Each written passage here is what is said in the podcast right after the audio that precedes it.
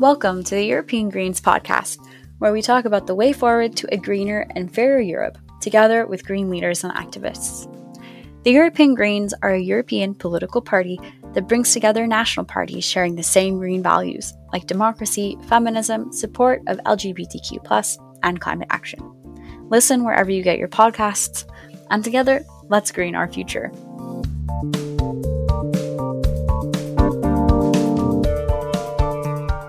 Hello everyone, uh, I'm Mélanie Vogel, I'm French, I'm currently talking from Brussels. I'm a committee member of the European Green Party and I'm your host for today. So, in today's episode, we'll be talking about healthcare and more specifically about access to medicine and how this is related to intellectual property rights, know how distribution across sectors in the world, and investment. To help us understand how equitable access to healthcare should be guaranteed, we'll be talking today to Gaëlle Krikorian. So Gaëlle is a friend of mine. We've known each other for some years now, but that's absolutely not the reason why we chose to invite her. We chose to invite her because she's probably one of the best experts we have on access to medicines, medicines production sectors, and intellectual property rights. She is, and Gaëlle, you're going to correct me if I forget some stuff, but so she is a sociologist. She wrote her PhD thesis on access to medicines at the École des Hautes Études en Sciences Sociales in Paris. She is a researcher and an activist who has worked on public health issues, access to medicines, access to knowledge, and IPR for many years. She is a former advisor on access to knowledge and intellectual property issues for the Green Group in the European Parliament.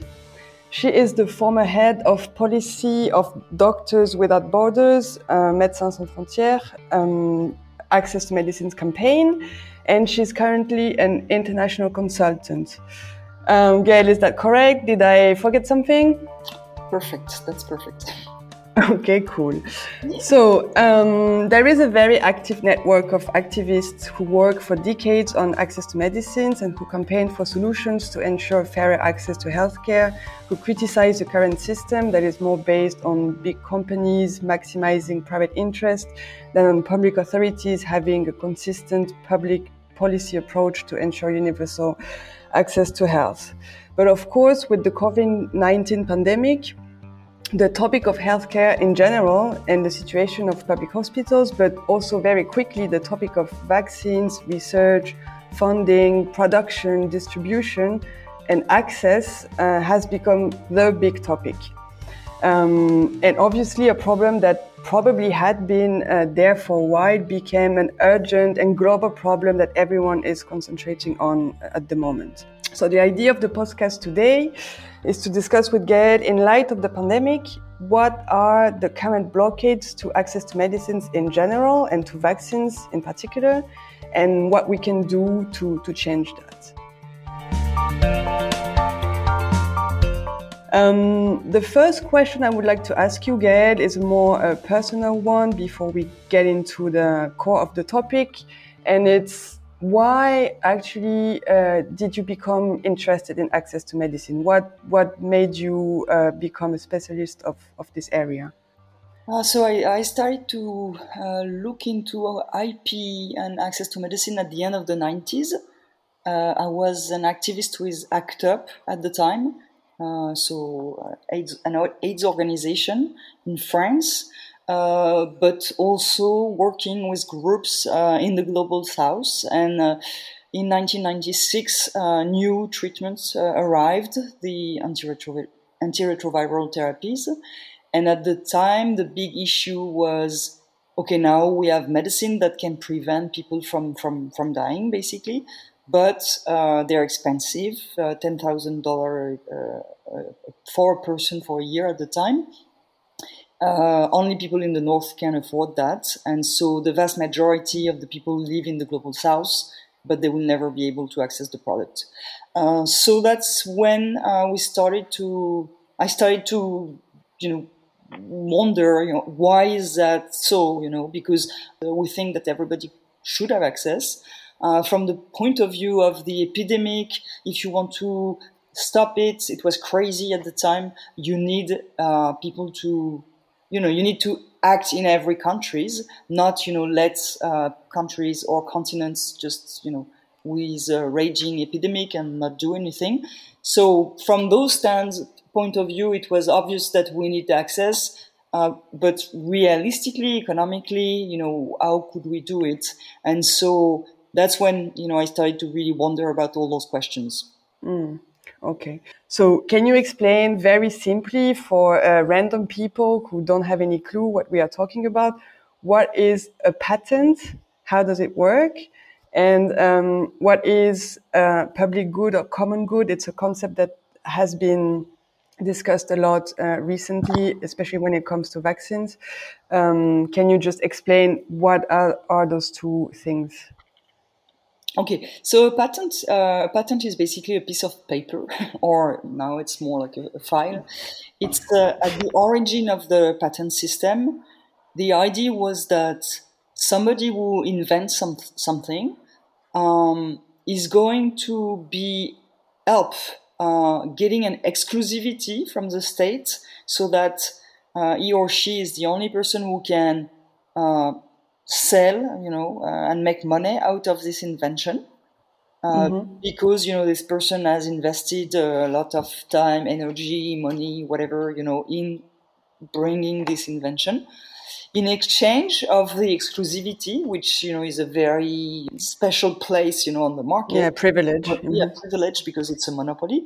In, in exchange of that, uh, you're supposed to disclose the invention, explain, you know, what is the invention, how to make it, how to use it. Uh, and that's the patents. That's the document on which you're describing. Um, so that, you know, at the end of the period of the monopoly, which uh, now is 20 years, uh, anybody can use it. So at the origin, this is what the patent was. Now a patent is uh, still a document uh, giving information about something that is not necessarily an invention in the sense that it's like, you know, something that never existed. So now we have lots of patents on little change about things, uh, little switch uh, in technologies, little, you know, chemical modification on, on, on, on medicine, for instance but still you still have the documents that uh, explain we and now the trick is that they explain without telling too much because they don't want people to know. But they need to make it you know serious enough and complicated enough so that the patent office uh, in a country is going to look at it and say oh yes there is something in there. I give monopoly uh, you know exclusivity and i grant the patents.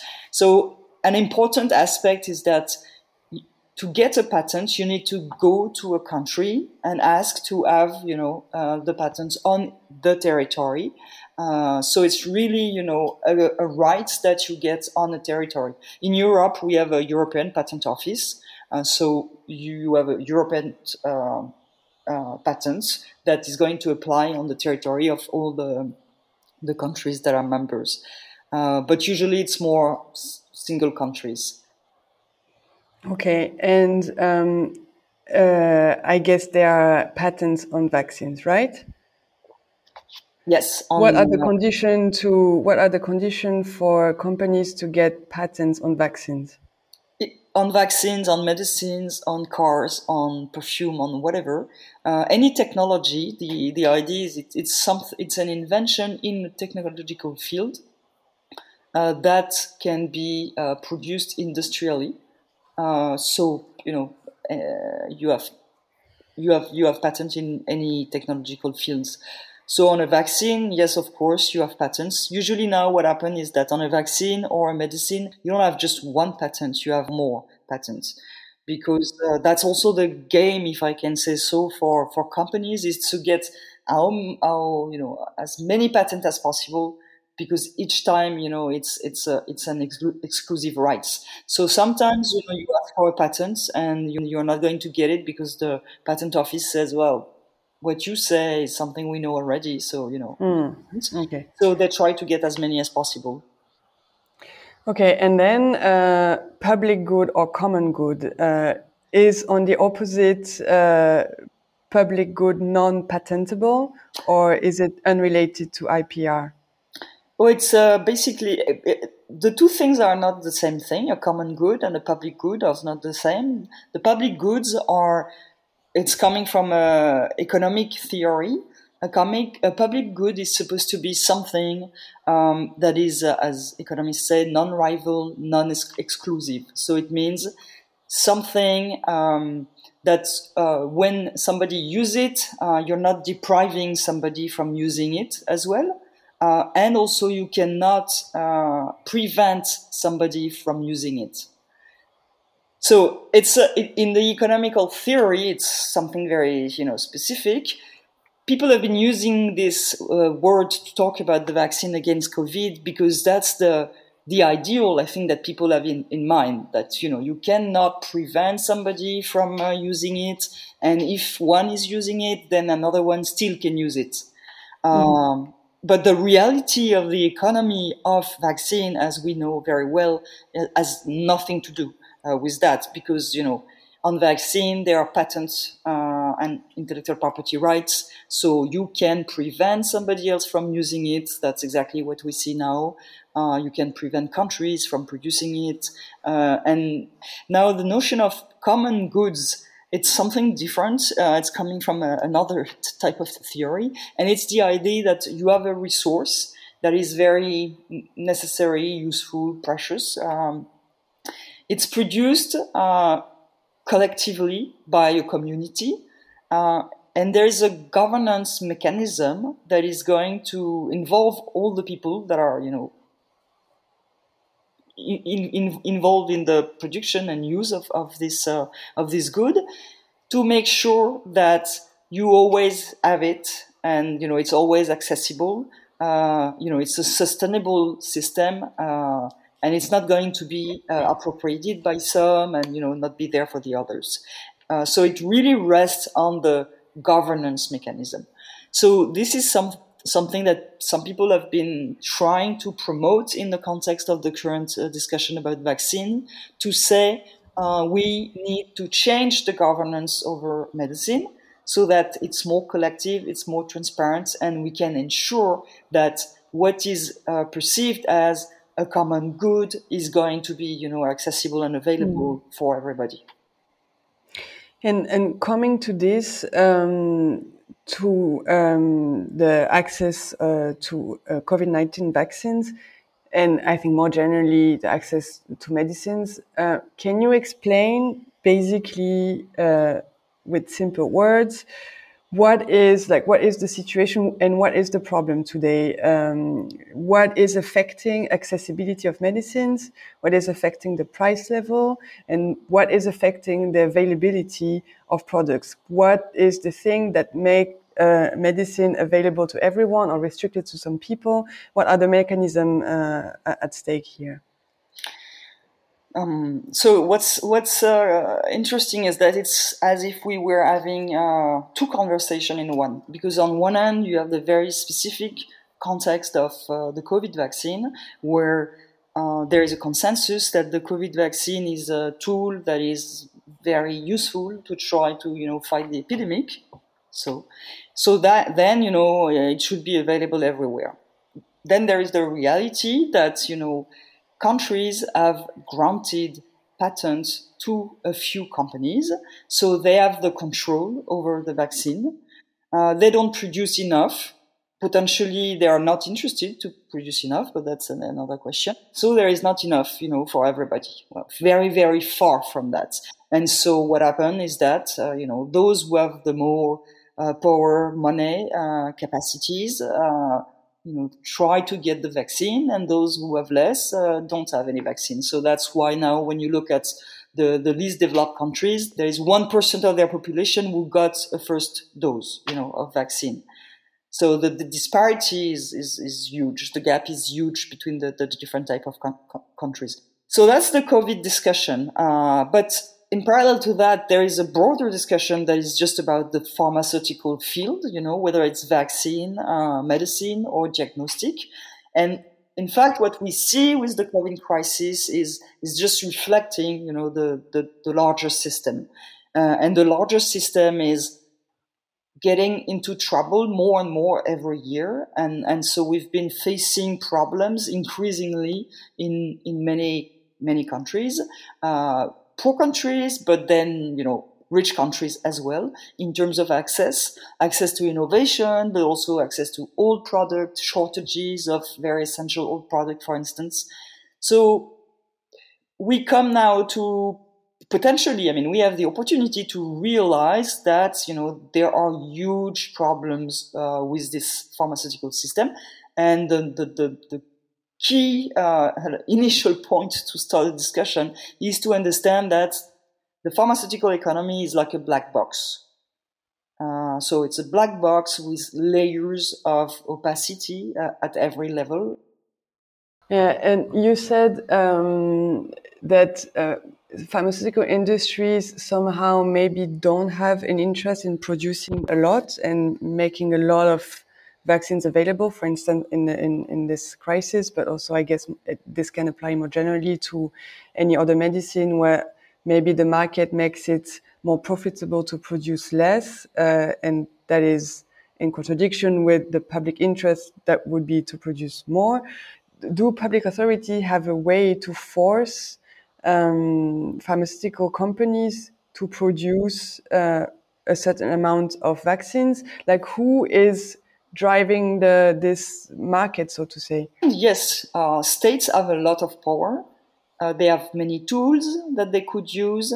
They also, as I said, and, and the more people dig into this, the more they realize they are injecting really massive amounts of money in, in many different ways uh, you know, to finance uh, the the medical research, whether it's you know uh, basic research by public institutes, but but then it's also you know giving monopolies. It's also giving tax cuts. There are tons of tax credits that mm-hmm. are granted to the pharmaceutical companies. It's one of the industry that is benefiting from that the most. Of course, you know there is also tax evasion, and you could say it's not the country doing the, doing that, but yes, it is, and it is them not preventing it. It's a subsidized, you know, field.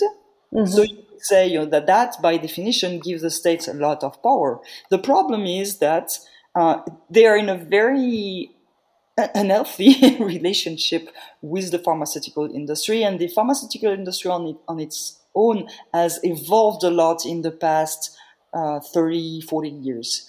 Um, it used to be, you know, much smaller companies, uh, uh, led by pharmacists and doctors, and, and, now, you know, it's gigantic multinationals uh, led by business people who are here for a few years and then they may move to, you know, the car industry or whatever. So the logic of the industry has changed has moved into uh, you know making as much money as possible, and it's one of the field where the, the the profit level is you know is one of the highest. So it's a bit paradoxical, you know, because on one hand it's health products that we say you know people have a right to access. On the other hand, it's one of the uh, uh, commercial field where you make the most money. You know, uh, you have the biggest uh, profits. And in between, so the state like that, the industry like that, there is this belief uh, and kind of contract that you know that business is what we need uh, to provide uh, access to people to what they need. You know, so that's the basic, you know, mm. logic of the market. You know, if it's on the market, it's the people will get it. We're all fine. And I, am afraid to say it's still, you know, it's still the dominant uh, philosophy when you talk to uh, people who lead the European um, institutions, you know.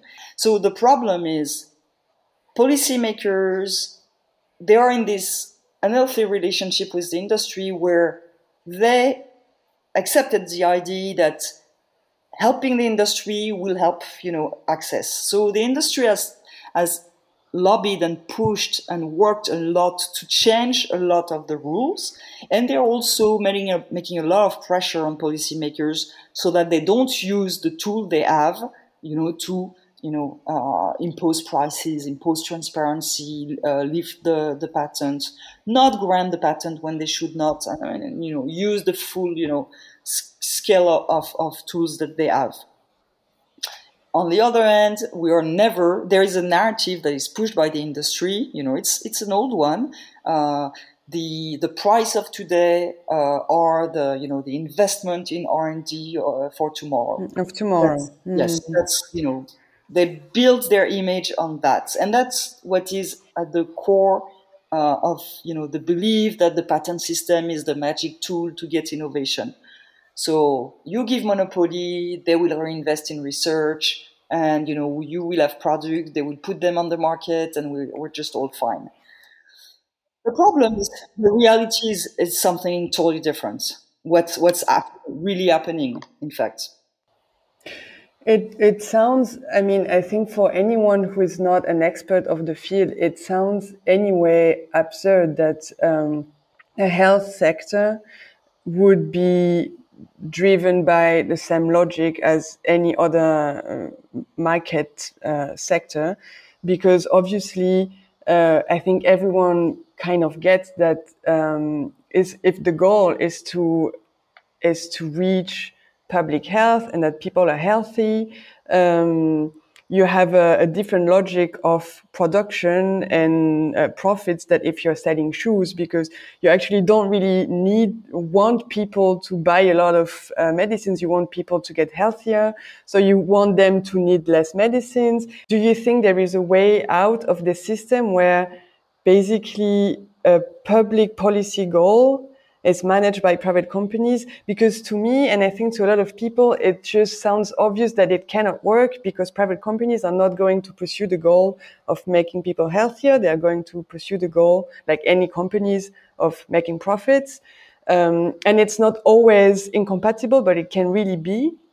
Uh, and like how can you see like what are the solutions to break this logic and ensure that the people whether they are public actors or private actors but the people who are playing in this uh, sector of producing medicines and giving access to them mm. actually pursue public interest goals mm. well I mean, I, I, think the first step would be to get a consensus on the fact that what's going on is, as you say, you know, if if the logic is, you know, access to health is a right, people should have access, uh, then you cannot just, you know, let company control the product and control everything. Uh, but the but the problem so far is that we live with those two incompatible reality, and it's not really bothering us why? Because, you know, we live, we, you and me live in rich countries where until now there was no problem. We were able to pay. And, and in my case in France, you know, we didn't even know what, you know, it was costing. You know, you get uh, cancer treatments.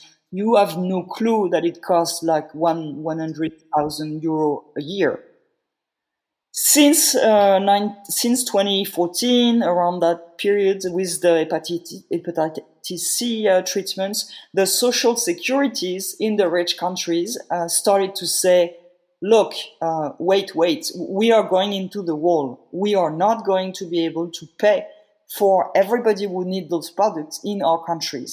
So we're going to be in the same kind of situation that poor countries are facing. So we are facing those situations now in rich country. We cannot mm. uh, hope that we will get uh, medicine and just continue to spend the money like we do with absolutely no control, no transparency, uh, and just adding uh, um, uh, ad- advantages uh, you know one on top of the other for those companies because they always ask for more and the policymakers always ask give them more because you know they believe if we don't do it uh, we won't get the, the stuff we need. So to get out of this in fact you need one realize what's going on that you know uh, there is a lot of public money, very, very much. Uh, and, and we need to be clear about what's the ratio between the public resources injected and the, what the private companies are putting, you know.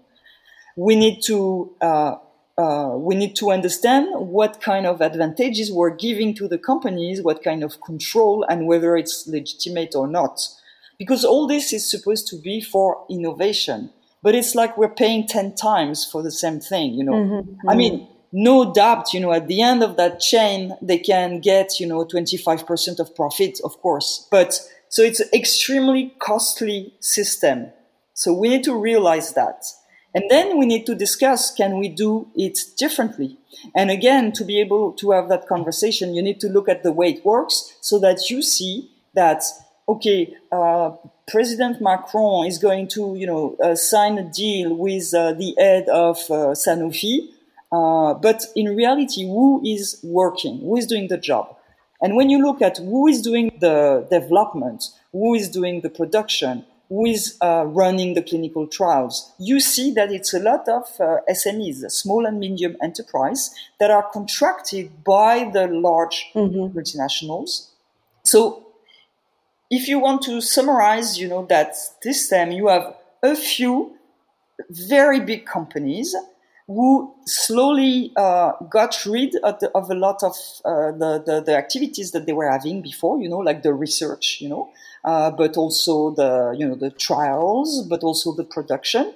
They mm-hmm. uh, slowly, uh, how do you say, uh, transferred that to other company that they are contracting through contracts. Mm-hmm. But they have the control, you know, they have the control mm-hmm. on this uh, ecosystem. They have the control on the on the on the whole system, and they they extract a lot for them uh, that's why it costs so much. But it also means that for governments, you know, you could contract directly with the guys who are doing the job, you know. And it's a little bit what we've seen now with the COVID. In order to increase the production, you've seen Breton, you know, the commissioner, bringing, you know, all the SMEs, um, the, the, the, the, the different type of small companies that are doing all those stuff to try to see, okay, who can do what, you know, because uh, very obviously uh, if you count only on uh, Pfizer uh, and the, the, the, four others, it's not going to be enough. Except that he did it in a very untransparent way. he just brought in the room. is the only one to know who is actually doing what. So the other thing we need is just full transparency over, you know, what we are paying the public, you know, public resource invested, who is getting what, uh, how much does it cost to actually research, develop, produce? What are the prices? Uh, and you've seen, you know, with COVID, we are not even able to know how much we pay, how much the other pay. All that is like, again, the black box. And what you say makes me think of a, maybe it's a little bit a stupid question, but um, you seem to say that basically uh, the public sector is already spending a lot of money being on public research, uh, being like when in social security system that pay for the medicines, etc. Um, so we are already investing a lot of money. Uh, the system that we have created, where uh, some few big companies have a monopoly on what is now a market and it's not efficiently giving access to, to medicines, that this is not like a fair system. Can you explain why actually at the end of the day, um, the states, the national authorities accept to, in a way, externalize such a fundamental competence of of public authorities, that is to grant access to health services to their yeah. citizens. Why did they accept to uh, play this game? I mean, it should be the states going crazy and wanting to uh, change the whole system overnight. Mm. Well, well, I mean, the, there are several elements of to answer that, but one of them, and one of probably the most important is that they believe that there is no alternative. If you want to relocate production, start to work with your SMEs. Look at who is producing, try to reinforce those that exist, try to make sure that those small companies that are now going out of uh, business stay in business, but also impose transparency on the way the money is being used. Uh, and how we got there, you know, it's also because over the decades of collaboration between uh, the industry and the government where syndicate unions, you know, of uh, pharmaceutical companies were advising governments about how to write IP law, how to write mm-hmm. the mm-hmm. registration law. Uh, you see that in the public institution, they lost expertise. So they believe the only guy who can make the job are those big guys. They don't know the reality of what's happening and they don't have a lot of expertise in many technical aspects. So they're just, you know, in the end of the companies. And of course, on top of that, you could add some layers of corruption and, and, and, you know, other stuff. But you don't even need that to explain, you know, that mm-hmm. they're stuck the way they are. Except that what's happening now is also creating a lot of political pressure. So right now with COVID, we are trying to pretend it's a problem for the poor, you know, those poor guys in the poor countries and, you know, what we need is more solidarity. We don't need just, I mean, of course we need more solidarity, but what we need is we need to open up that system and, and, and, and really reorganize it, you know, because it's not just for the poorest people that is not working. It's not working for even middle class people in the US, you know, uh, or in the UK, or, you know, soon it's going to be also in France. And that's building up political pressure where I think that for those who govern, it's not going to be possible to continue on one hand to, you know, like we did, like we just pushed like billions towards those companies and at the same time, uh, keep your people happy. It's not going to be possible because the problems like hepatitis C, with many cancer medicine, with orphan medicine, we, we, you will see more and more uh, as they call it, uh, market failures. so, you know, the mm-hmm. market is supposed to be the solution, but you, when you look at the pharmaceutical field, you see market failures multiplying in, in so many different ways. You know, it is Ebola, but it is the, you know, the cancer product, it is the uh, antibiotics, it is everything, you know. And each time, market failures mean more public money but more public money and still the same rule and still still the same opacity. So I believe this can will not be able to continue. And right now there is at least three questions that should be put, you know, on the table when you simply look at the COVID stuff. One is, and it's very simple, you know, one is why, as you give all the money for the research or like very the like most of it, why do you also give the monopoly over the, the technology? You know, why do you give full control? At least, you know, you could say, okay, I, I'm going to have as much control as I have paid. The other question is, how can you think that you're facing a pandemic that is striking, you know, simultaneously everywhere on the globe with people dying and count on a handful of, of companies to produce what you need, like the 15 billion, you know, vaccines? You know, if it was uh, uh, toilet paper, we would say that's that's just crazy. You know, that's just mm-hmm. crazy. Mm-hmm. Doesn't make sense. The math doesn't work. We need mm-hmm. uh, 45 companies to do it. So one, we mm-hmm. should not have given the control. Two, we should, you know, have done everything to have massive production on every continent. Three, and that's like kind of a democratic issue how can you accept that you put all the money uh, and you sign contracts that are secret? You cannot share with your citizen. The money is coming from your country, from your citizen. You give the money, but you cannot show the contract to the public. And that, I think, is fully unacceptable and crazy that we are now mm-hmm. accepting to be in that situation. And what they say is it's a trade secret. No, it's not a trade secret. It's public money being put into something. We should know why, what it is used for. We should know which company got how much and for what, you know, and what it cost at the end of the day. And, and all that should be transparent.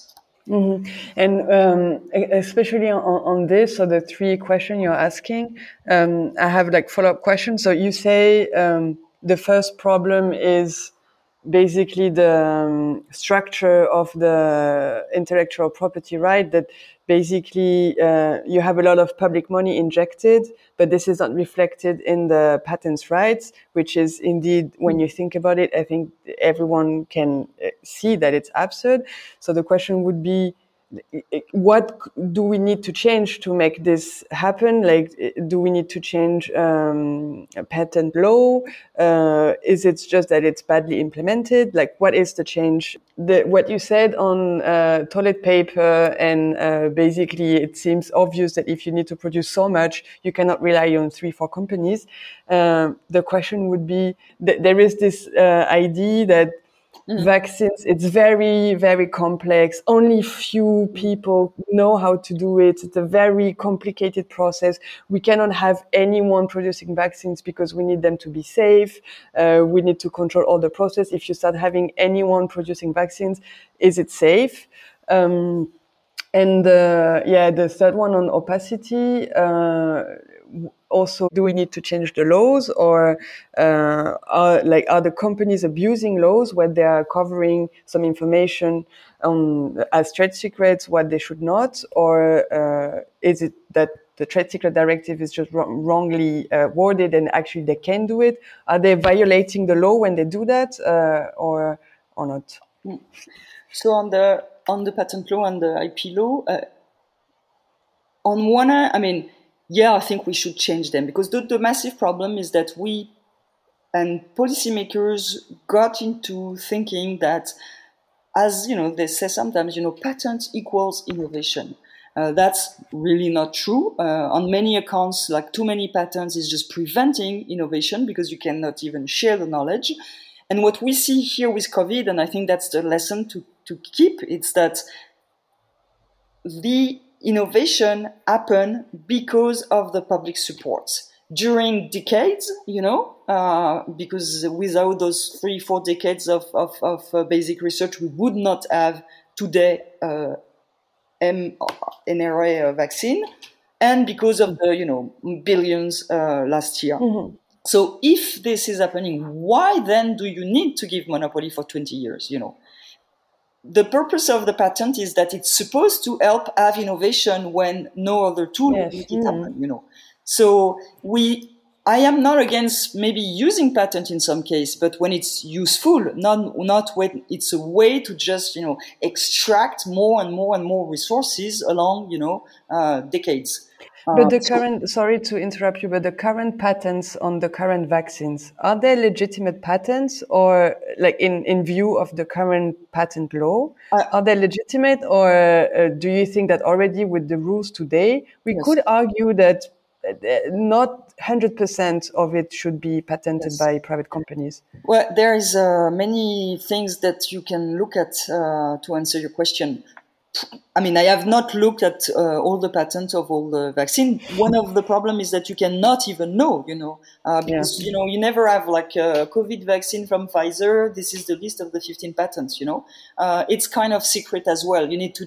The name of the patent is not linked to the name of the product, so it's a jungle to figure out, you know, mm-hmm. which patent you have most certainly many of them should just not have been granted and uh, you have ways, you know, to apply the rules in a way that, you know, if it's not a real invention, you don't give a patent. And there are more and more cases uh, uh, at uh, patent offices where people are saying, you know, why are you doing that? But since they believe that more patent equals more innovation, the European Patent Office is always very proud to show that, you know, they have so many patents every year granted, so it means a lot of innovation. That's as easy and, and stupid as that. Um, so yeah, we have means today to try to prevent the massive flow of patents. But at the same time, we also see that the system is really too imbalanced. Uh, so there is probably other, uh, I mean, changes to bring not just to the practices, but also to the law.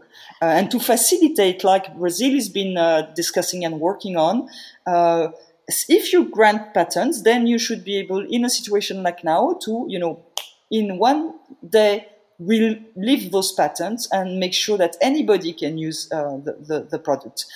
The other aspect is that in many countries, like in the US, you know, there is what we call march-in rights, which is a way for when the government fund uh, uh, something, you know, they should keep the control on it and make sure they can use it and authorize anybody to use it if it is necessary they are not using those rights that they have.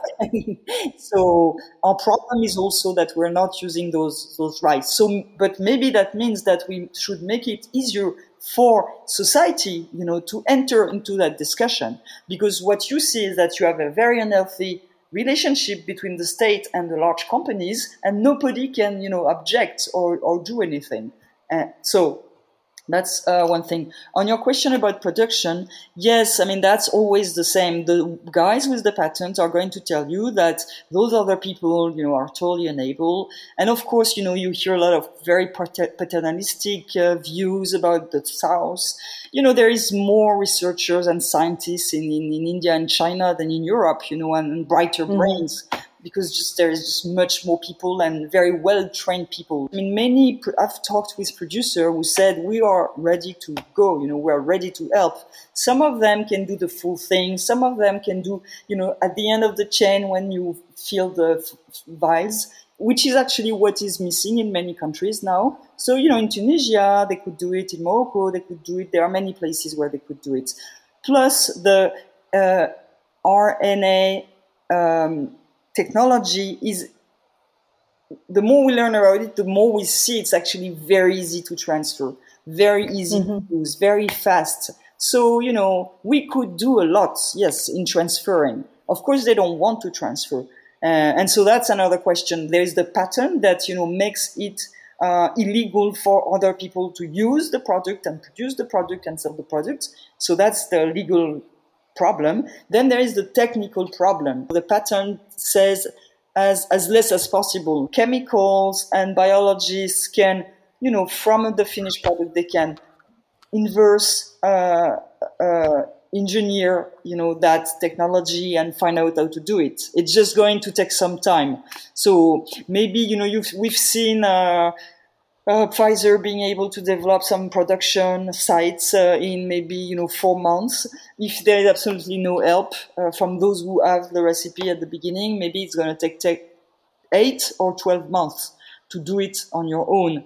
But we've lost more than a year now not doing anything. Mm. You know, so so so basically, when because um, you remember that when there were the first calls to waive the patents uh, on vaccines a lot of um, lawmakers were saying, well, that's not really the problem because even if we were waiving the patents, uh, the problem is the production capacity. But what you say is that it's not true. No, you say uh, they don't have medicine, uh, you know, 50 kilometers from Bamako, and they tell you, well, but there is no road. So anyway, it's always the same crap. So no, uh, the, the prerequisite for anything is not to be blocked by the patent anyway. So step one, get rid of the patent. Step two, uh, ensure production. So that means force company to share the technology, and there are some tools, or like help people uh, locally to figure out as quickly as possible. And there could be, you know, a lot of collaboration between uh, scientists in the north and scientists in the south to make this happen because it's not, you know, it's also, it's not that complicated. Uh, and, you know, support like the production capacity so that, you know, it can be organized as quickly as possible. You said first we need to get rid of the patents. Um, we talked a lot about patent waiver and about compulsory licensing um, are these the tools we have in our hand to uh, address a situation where you granted some patents already uh, and you waive them? Like, is it something that we can do? Is compulsory licensing uh, the tool, or are there other tools? Can you uh, maybe explain? Because I think this has been in the public debate a lot, and not everyone, I guess, know what compulsory licenses are. So the compulsory license is a right for states um, to lift uh, the the patents, the monopoly situation. You know, whenever they think that they have to do it. So they are the one granting, you know, the exclusive rights. They also have the right to lift the exclusive rights at some point if, you know, they think, like in the French law, uh, it's written, you know, with medicine specifically, uh, if there is uh, not enough quantity, if there are there are quality problems, if there are problems with the price. So you know, so you have a lot of uh, mm-hmm. options. Yes, according to your law, you know, in some case it's a ministerial decree, so a piece of paper up quickly to do as long as you know the political pressure doesn't prevent it. In some other case, you have to go through a court. Uh, and you have mm-hmm. two months to inform the patent owner, blah blah blah. You have to organize a hearing. You know there are many different type of procedures, and the co- the companies, of course, lobbied for again decades to make sure that uh, the, the laws are you know as complex and, and difficult to implement as possible so in some cases they're issuing a compulsory license may be quite a headache but so that's the tool so that's also why you know it would be much much easier and faster to have this waiver at the level of the wto because that mm-hmm. would be politically a big signal that okay there are other legal ways. Uh, you know, uh, I remember 20 years ago we were talking about, you know, some article in the TRIPS agreement, so the WTO agreement on intellectual property that was signed in 1995, which, you know, settled at that time, you know, the 20 years of monopolies, because before that, very often it was less, you know, in many countries. So that became the big standard with, you know, so a lot of rules, including, you know, compulsory license and so on. Uh, there is an article called Article 30 that says that you know state can do exceptions uh, to patent uh, and other intellectual property rights, uh, you know, if that seems necessary. So that's very broad and, and vague and give a lot of freedom to states until now, that's something that they never use. They never discuss. They don't want to because the company said no. So, you know, we have some, you know, we could, uh, from a legal point of view, explore aspect of the laws, international agreements that uh, would give us much, much more facilities. Uh, and we haven't done it because the company didn't want. Now, to go to your last question on the transparency aspect, I think, again, we've seen how we were like trapping ourselves, you know, along the years. Uh, we, and when I say we, you know, many countries uh, passed new regulation on trade secrets, you know, in the past uh, 10 years that are increasing the rights uh, the rights of the companies to keep stuff secret and of course it's super useful to pharmaceutical companies. It's super useful you know to prevent from disclosing you know uh, environmental damages uh, you know so in so many fields you know it's a it's like magic magic power that we give them. Mm-hmm. We did that, and we knew. I mean, many of us knew at the time it was wrong. There is some. Uh, um, some uh, how do you say some exceptions in those rules, you know, to protect public interest that allow states, you know, to say uh, stop enough with the trade secret. Uh, this uh, has to be disclosed. It's a it's a matter of you know it's a matter of democracy. Um, so th- there is those tools. Uh, but I think that maybe at that point, one uh, important uh, road for us would be to make make it so that policymakers are accountable for the decision that they make. Uh, to me, you know, today it is not acceptable that a few people mandated by the Commission and a few states uh, made a contract with companies. Uh, involving the spending of billions in, in, in, in full opacity, uh, accepting that you know the state would bear the consequences in case there is a side effect and so on. We need to make those individuals accountable for the decision they make and the stuff they sign with the companies. Mm. So I'm not sure what should be the mechanism. How do we make those people responsible because they are using the public money uh, and they and they are making it so that you know they they they they, they, they there is no way for us to you know take part to the conversation you know which would be the only condition to make things common good. But but also you know face the you know face the consequences you know when you know you agree to something that make it that you don't have enough vaccine it is too expensive we're spending billions on this and you know that's billions that will not go to the hospitals. There is the fact that it's not normal that companies benefit from this secrecy but there is also the fact that it's not normal that public servants uh, can you know can just perform like that uh, without being accountable uh, and transparent about what they agreed on in our name. yeah. Um, if uh, because I think uh, we are coming uh, progressively uh, to the end of this conversation, um, I, I, wanted to try to summarize a little bit the what you are portraying as the direction we should uh, go to. So basically, you said, um, and I mean, correct me if it's wrongly wrongly summarized. Uh, three problems, three blockages to um, universal access to medicines, including to vaccines.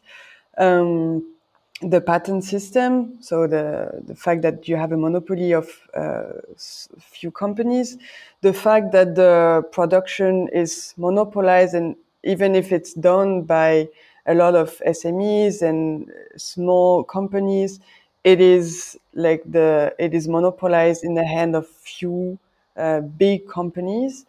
Um, and this transparency issue, uh, where we see that a lot of things, uh, especially on cost, but also uh, external um, potential damages on the environment, or I don't know what, we don't know because uh, by definition, something that is secret is not known. So we cannot know what we would discover if it was not secret.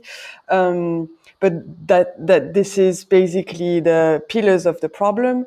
So um, do you advocate for a system where uh, the patent system would be uh, changed and for example vaccines like those ones wouldn't be patented because uh, they are mostly relying on previous research that was funding by the public uh, and do not deserve uh, monopolies. And a system where you have uh, decentralized production and transparency like if, is it if we want to summarize what you think should be the ideal system is it a little bit this the problem we have with the big companies is that they pretend that you know there is a simple way to you know make everything good and, and happen and it's by you know giving them a lot of uh, monopolies and exclusive rights. So the reality i mean making things work is complex and i think we don't we cannot oversimplify uh, because part of the solution is to be able to address the complexity. But many things can be done uh, you know from from today.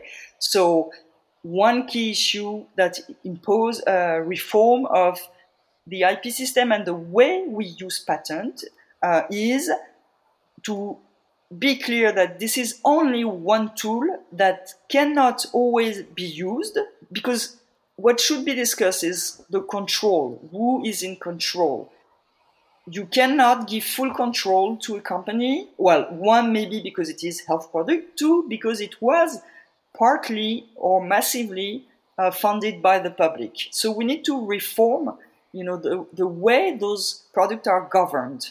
So that's that's a key issue.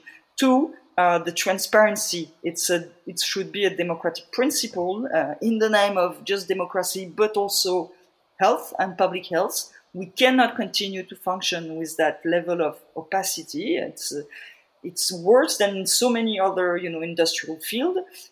Three, producing medicine mm-hmm. require industry. You know there is an industrial production. I mean, you can produce industrially with uh, public producers, of course, uh, but you know most certainly you will also need some private company involved. That's not a problem, but uh, in the case of medicine, to have an industrial production, what we need to understand is that the industrial policy uh, need to be uh, articulated in line with the articulated and, and, and driven by the health needs and the health policy. And we have to question the industrial policy and we have to discuss it all together. And we have to discuss the way it is governed and who can make decision and why and how and, you know, and make this transparent. I have a, a, last question, very last question, and it's not so much about the legal changes that uh, lawmakers should do and uh, what political actors should do, but if you had um, an advice to citizens who want to get engaged in this fight uh, because it's something that is more and more salient and uh, that that is interesting for more and more people. Uh, what would you say uh, people can do to get involved in, in this fight for a more equitable access to medicine? Uh, raise the questions, you know, voice, I mean, be voices, you know, ask why, you know, why is that? Like the three questions I was asking before, you know, those three questions should be the more we will see them, you know, on Facebook, on Twitter, on everything, you know, we need to feel that people are wondering what the you know is going on. Why is the money used like that? You know it's not and also because you know people living in, in in europe now they are just anxious about getting vaccinated.